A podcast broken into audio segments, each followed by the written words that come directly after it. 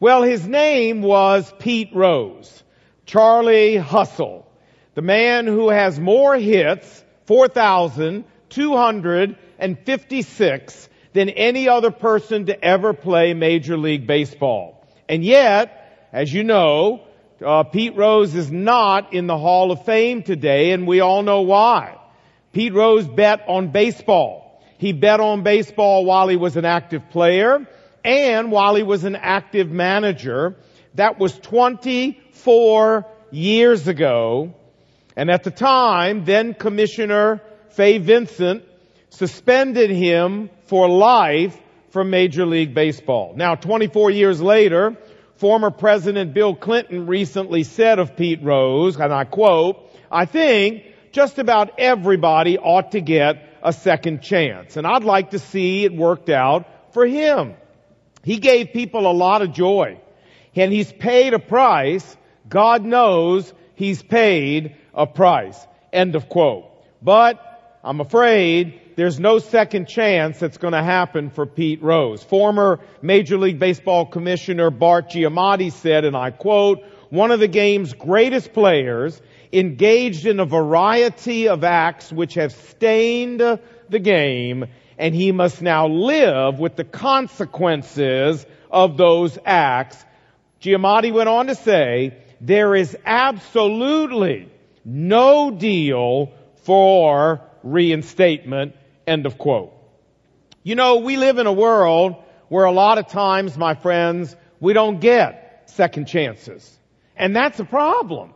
It's a problem because all of us make a lot of second mistakes and a lot of third mistakes and a lot of fourth mistakes. And that's one of the great things about being a follower of Christ. It's one of the great pieces of news in the Bible, namely that God loves to give second chances to his adopted children in Christ. And this is what we're going to talk about today as we continue in our verse by verse study of the book of Genesis. So, are you ready?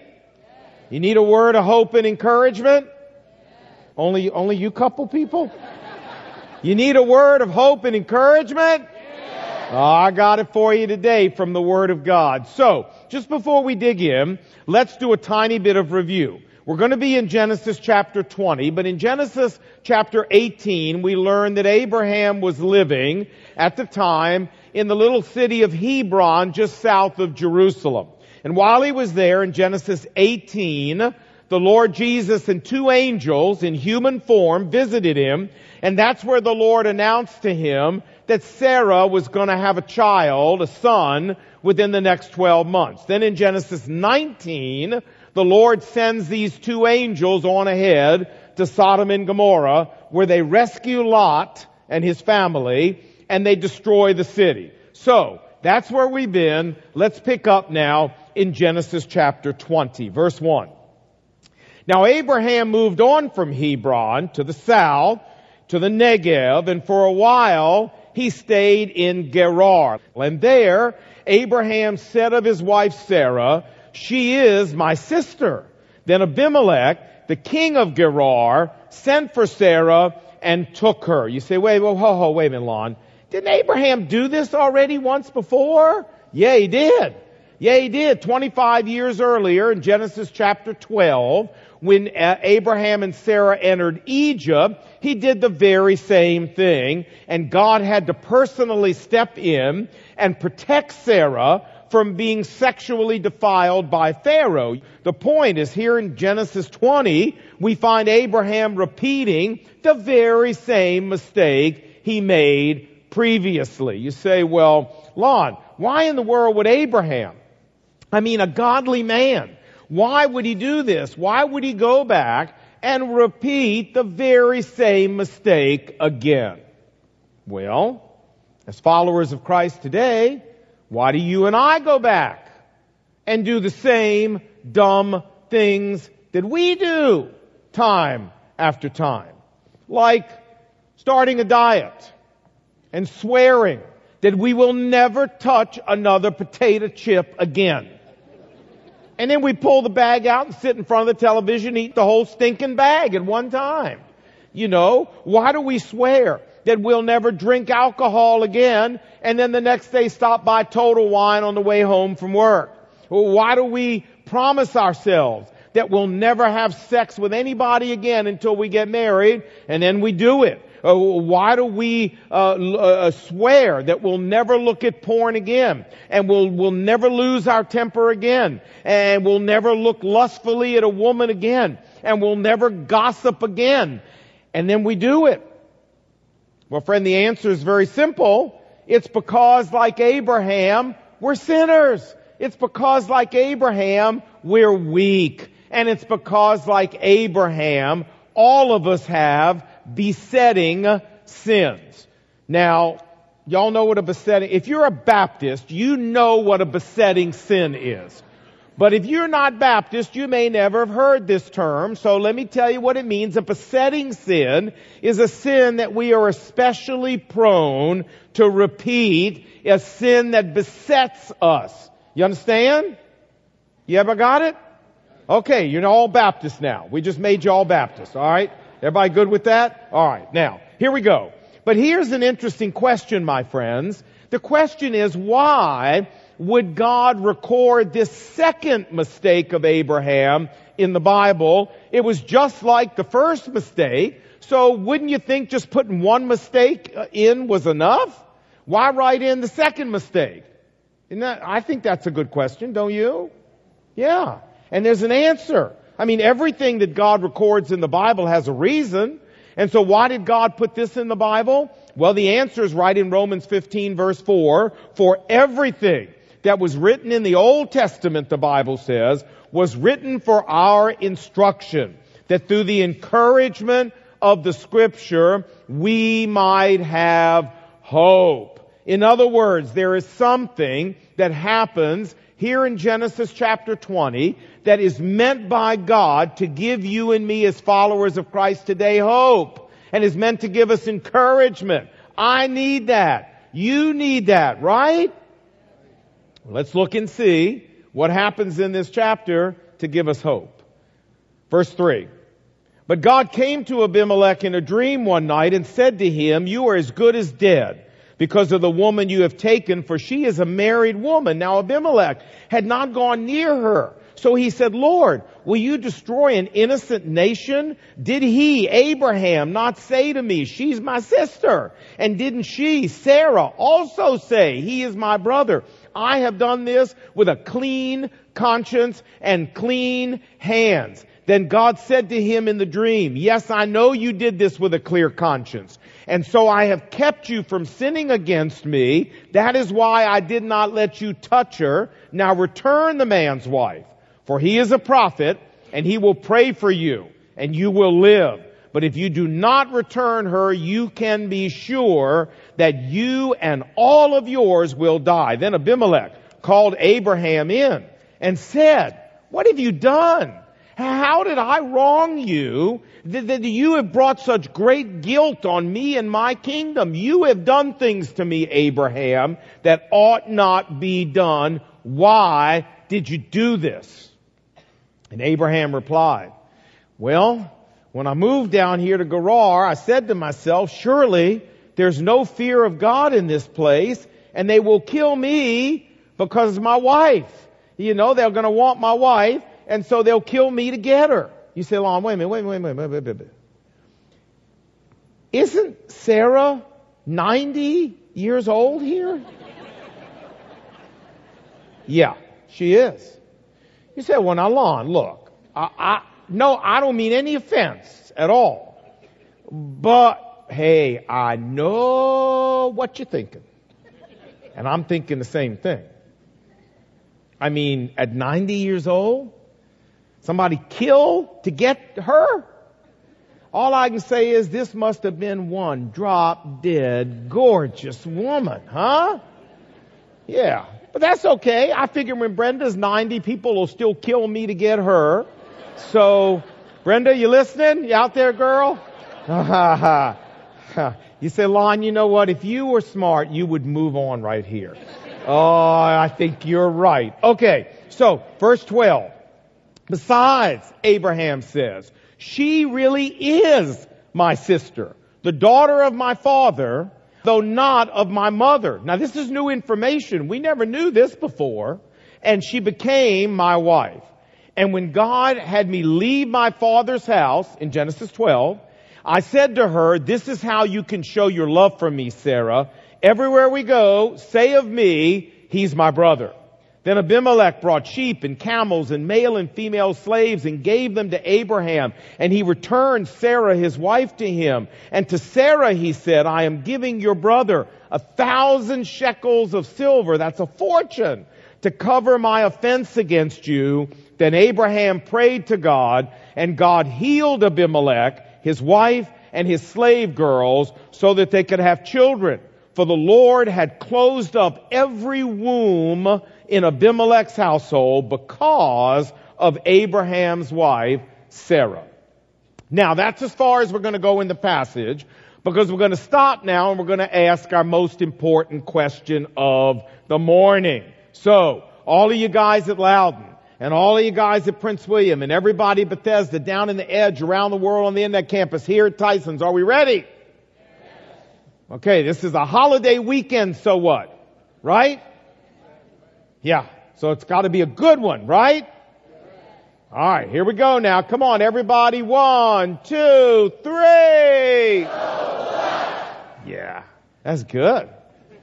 You said, Lon, I, appreciate the chapter, but eh, you know, you said when we got into this, there was hope in this chapter for us. You said when we got in this, there was encouragement for our Christian walk in here. I'm sorry, I, I don't see any of that. Well, that's because I haven't had a chance to finish explaining it to you yet.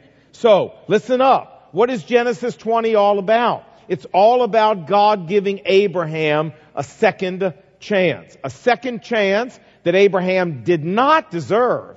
A second chance that God could have easily refused to have given him, considering that Abraham had gone back and repeated the exact same stupid sin that God had already rescued him from once. But did you catch something interesting that Abraham said to Abimelech? Look at verse 12. Abraham said, besides, she really is my sister, and she became my wife, and when God had me leave my father's house, Genesis 12, I said to her, this is how you can show your love for me. Everywhere we go, say of me, he is my brother. Now, does this strike you as interesting? Because it does me. I mean, here we have Abraham. He's just getting ready to leave their homeland. They haven't even run into anybody yet that's threatened to kill him because of his wife.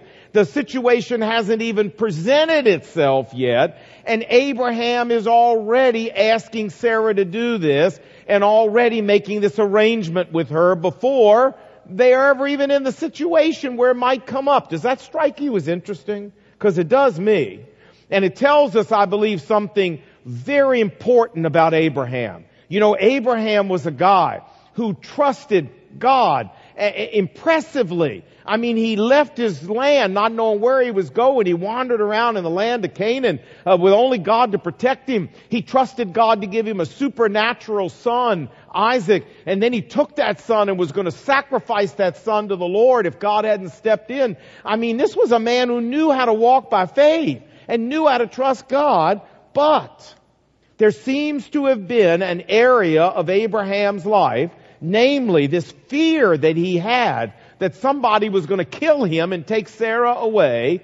This seems to have been a fear that was a besetting weakness in his life, a besetting sin in his life. He was already making plans and running in fear over it before it ever even happened. Do you see what I'm saying?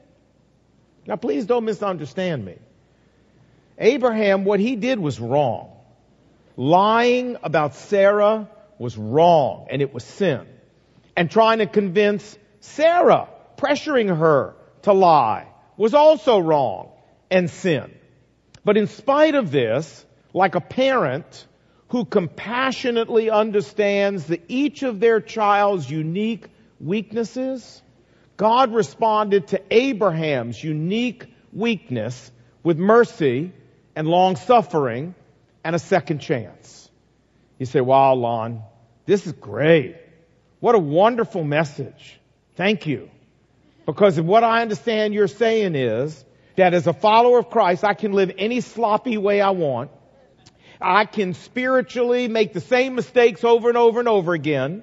And because these are my besetting sins, God will constantly keep giving me second chances and keep rescuing me from the trouble I get in. Right? Wrong. That is so wrong. That is wrong, wrong, wrong. That is not what I'm saying, and that is not what the Bible is saying. God is not the God of the second chance to everybody in the world, folks. I mean, think about it. He was not the God of the second chance to the people of Sodom and Gomorrah. He was not the God of the second chance to Cain, who killed his brother Abel. He was not the God of the second chance to Haman. He was not the God of the second chance to Achan, who stole from Jericho in Joshua chapter 7. He was not the God of the second chance to Dathan and Abiram, who challenged Moses and the earth opened up in the book of Numbers chapter 16 and swallowed up Dathan and Abiram. He was not the God of the second chance to King Saul or to Jezebel or to the Israelites when they refused to enter the promised land the first time. He was not the God of the second chance to Ananias and Sapphira, Acts chapter 5, when they lied to the Holy Spirit and dropped dead on the spot. But you know what? He was the God of the second chance to Abraham. And he was the God of the second chance for David. And he was the God of the second chance for Joshua and for Caleb. He was the God of the second chance for Jonah. He was the God of the second chance for Aaron, the brother of Moses. You remember after he built the golden calf, he was the God of the second chance for Elijah. After Elijah ran away in fear from Jezebel, he was the God of the second chance for Jacob after Jacob cheated his brother. And he was the God of the second chance for Peter after Peter denied the Lord three times. So you say, Lon, I'm confused. I'm confused. I mean, why does God give second chances to some people and then he doesn't give them to other people? Ooh. Ooh. Now there is a really important question. Because if we're smart, we want to know how to get into the category of people God gives second chances to, right? And not be in the category that He doesn't. Don't you want to be in the group that God gives second chances to? Yeah. If you don't, you're stupid. I mean, no offense. I mean, you're insane if you don't want to be in that group. I want to be in that group. So the question is, what was the difference? What distinguished the people he gave the second chances to from the ones he didn't? How do I get into that group? Oh, we're going to answer that and then we're done. But this is great. We got to know this. There were two conditions that Abraham met that enabled God in his holiness to be the God of the second chance for Abraham when he messed up again. And these are the same two conditions that you and I have to meet as followers of Christ today if we want God to be the God of the second chance for us when we mess up over and over again. Let me tell you what they are and we're done. Condition number one is that we have to be a child of God. Remember what we said earlier, that God loves to give second chances to His adopted children in Christ. You say, yeah, I heard you say that, but I wasn't 100% sure what that meant. Well, you know how everywhere we go, we hear people say, oh, we are all children of God. Folks, that's not true. That's not true at all. The Bible doesn't say that at all. In fact, the Bible says that being God's child is a privilege reserved exclusively for people who place their personal faith in Jesus Christ. It's then and only then that we enter into a family relationship with God where He becomes our Heavenly Father and we become His children. Listen to the scripture. John 1 verse 12. To every person who believes in Jesus Christ, to them, and I might add, to only them, God grants the right to become, what's the next three words? Children of God, right. Galatians chapter 3 verse 26, writing to the believers in Galatia, Paul said, for you are all, what's the next three words? Children of God. But look how, notice how, through faith in Jesus Christ, that's the entry door. And this is an adoption. This is an adoption that the Lord Jesus carries out. He adopts us into His family to believers in Ephesus, Ephesians 1 5. The Bible says God predestined us to be adopted as His children through Jesus Christ. To the believers in Galatia, Galatians 4 4, Paul wrote and said, when the time had fully come, God sent His Son, born of a woman, to redeem us so that we might be adopted as His children. And to the believers in Rome, Romans chapter 8 verse 15, the Bible says, so then, you have not received a spirit of slavery, but the spirit of adoption. And now as God's what? What's the next word? As God's children, we cry out to God, Abba, which in Hebrew simply means Father. The point is that everybody in the world is not a child of God. In fact, the exact opposite is true. Ephesians 2:1 says that everybody comes into this world spiritually dead to God, alienated from God, separated from God, and to become God's child, we must be adopted into His family through our faith in Jesus Christ. This is condition number one in order for God to treat us like He did Abraham, to be merciful with our mistakes, to dust our trail when we've done stupid things, to give us second chances when we don't deserve them. Condition number one is that we have to be His adopted child through faith in Jesus Christ. Those are the people He gives second chances to. But there's a second condition, and that is as God's children in Christ, we have to be serious about pleasing and obeying God. Hey, the Bible is clear. Abraham tried hard to obey God in every area of his life. The Bible is clear. Abraham tried hard to please God in all things. And so did all these other people we mentioned that God gave second chances to Peter and Elijah and Aaron and Caleb and Joshua and David. Now listen, these folks didn't always get it right, but these folks always tried to get it right. These folks were utterly surrendered to the Lordship of Christ over every part of their life, and this is what allowed God to be the God of the second chance for them whenever they fell short. Listen to Psalm 103 verse 11. It says, For as high as the heavens are above the earth, so great is God's mercy to everybody in the world. No. To all Americans. No. To those who fear Him to those who want to and try to obey and please Him.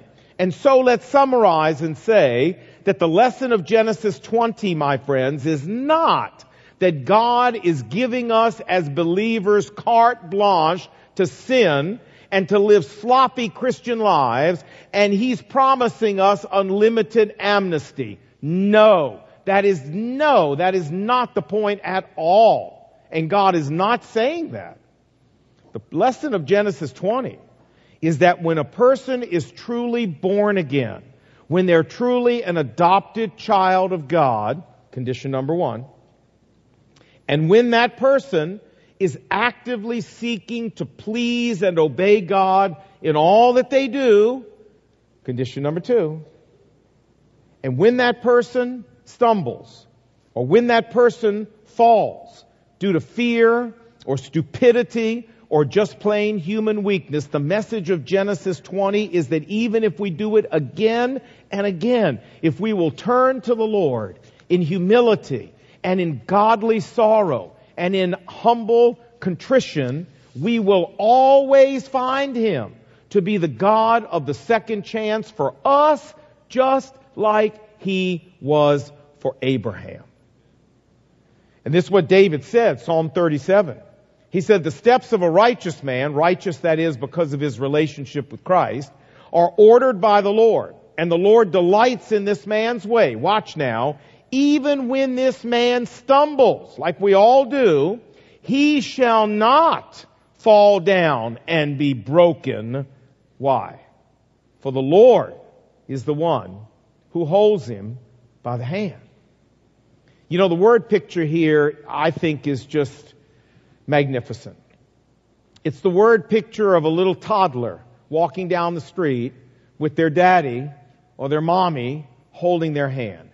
And you know what happens. They're walking down the street together and suddenly the, the toddler catches their, the front of their foot on the asphalt or trips over something and they start straight down, face first down. I mean into the asphalt. It is a disaster about to happen. They're going to have abrasions. They're going to have contusions. They're going to have bruised knees. They're going to have bleeding elbows. They're going to have this big old ugly scab on their nose. And they're going to have a huge old knot on their head. You, you know what I'm talking about and you're going to have to take them home and wash all these things out and get all the asphalt out and put neosporin all over it. But it doesn't happen. Why? Because their daddy has their hand. And he doesn't let it happen. Yeah, is that toddler out of control? Out of control. Is that toddler completely lost his balance and headed for disaster? Yeah, face first. But it doesn't happen because their parent has their hand and breaks that fall. This is the picture David's telling us here. That that's how you and I are as followers of Christ who are under the lordship of Christ when we walk through life. We do dumb, stupid, amazingly ridiculous things, and we're headed for the asphalt. And we even know we're headed for the asphalt. And then it doesn't happen. The consequences that we were bringing on ourselves by our own stupidity, they just don't happen. Because the Lord steps in and shows us mercy. Now, friends, if that doesn't encourage you, I don't know what in the world will. Amen? I mean, that, that, that, that, that's the best news I ever heard. Because I need a God like this. You know? I mean, I, I try hard to get it right and do what's right before the Lord, but I'm always messing up. Always messing up. In fact, usually it's my mouth.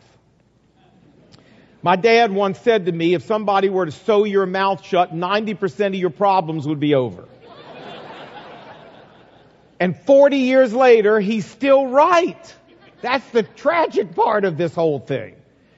You know, I do try hard, and yet every time I turn around, I, I'm, I'm, I've messed up and I'm in trouble, and I've opened up consequences that could come on me that could just be an absolute mess.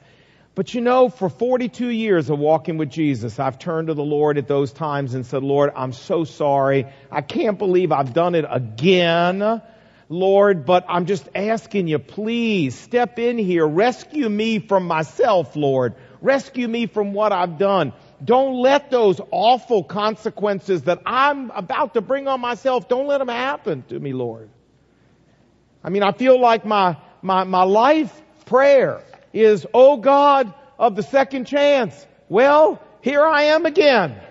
That, that's what I feel like. And I can't tell you how many times Hundreds, thousands. God has stepped in and done that for me.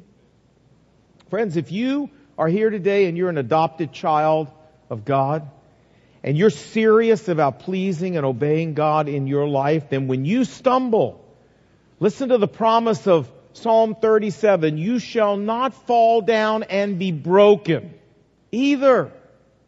God will be the God of the second chance for you, just like He was for Abraham and all these other people we read about. And so, there is hope in this chapter. There is encouragement in this chapter. I was working on this chapter this week and I kicked back from my desk and just sat back in the chair and just looked up at the Lord and said, Oh my gosh, Lord. Wow. I am so glad this is the kind of God you are. Because I make second, third, fourth, fifth, twentieth, eightieth mistakes. And I need a God who gives second, third, fourth, twentieth, and eightieth chances. And how great is it to know we've got that kind of God? Amen? Let's pray together. Lord Jesus, you know how frail and weak we are. And you know how stupid and dumb the things are that we can do sometimes. I mean, things that you must shake your head in heaven and go, I cannot believe this. I can't believe she did this again, or he did this again. Uh, but Lord, just like a merciful parent who's especially sensitive to a child in areas where they struggle and is incredibly long suffering with that child. We thank you for being that way with us. Lord, help this not be confused, what I'm saying today is license to sin. It isn't. Help what we're saying today not be confused as permission to be sloppy and disobedient spiritually. It isn't. But Lord Jesus, help it to be an encouragement to our soul that when we do make a mistake, trying hard not to, but when we do, that we have the God of the second chance, just like Abraham had. So lift our hearts and put a spring in our step and encourage our lives with the love and the mercy of our wonderful Heavenly Father. Thank you for being this way for us, Lord. We need it. And we thank you for it in Jesus' name. And what did God's people say? Amen. Amen.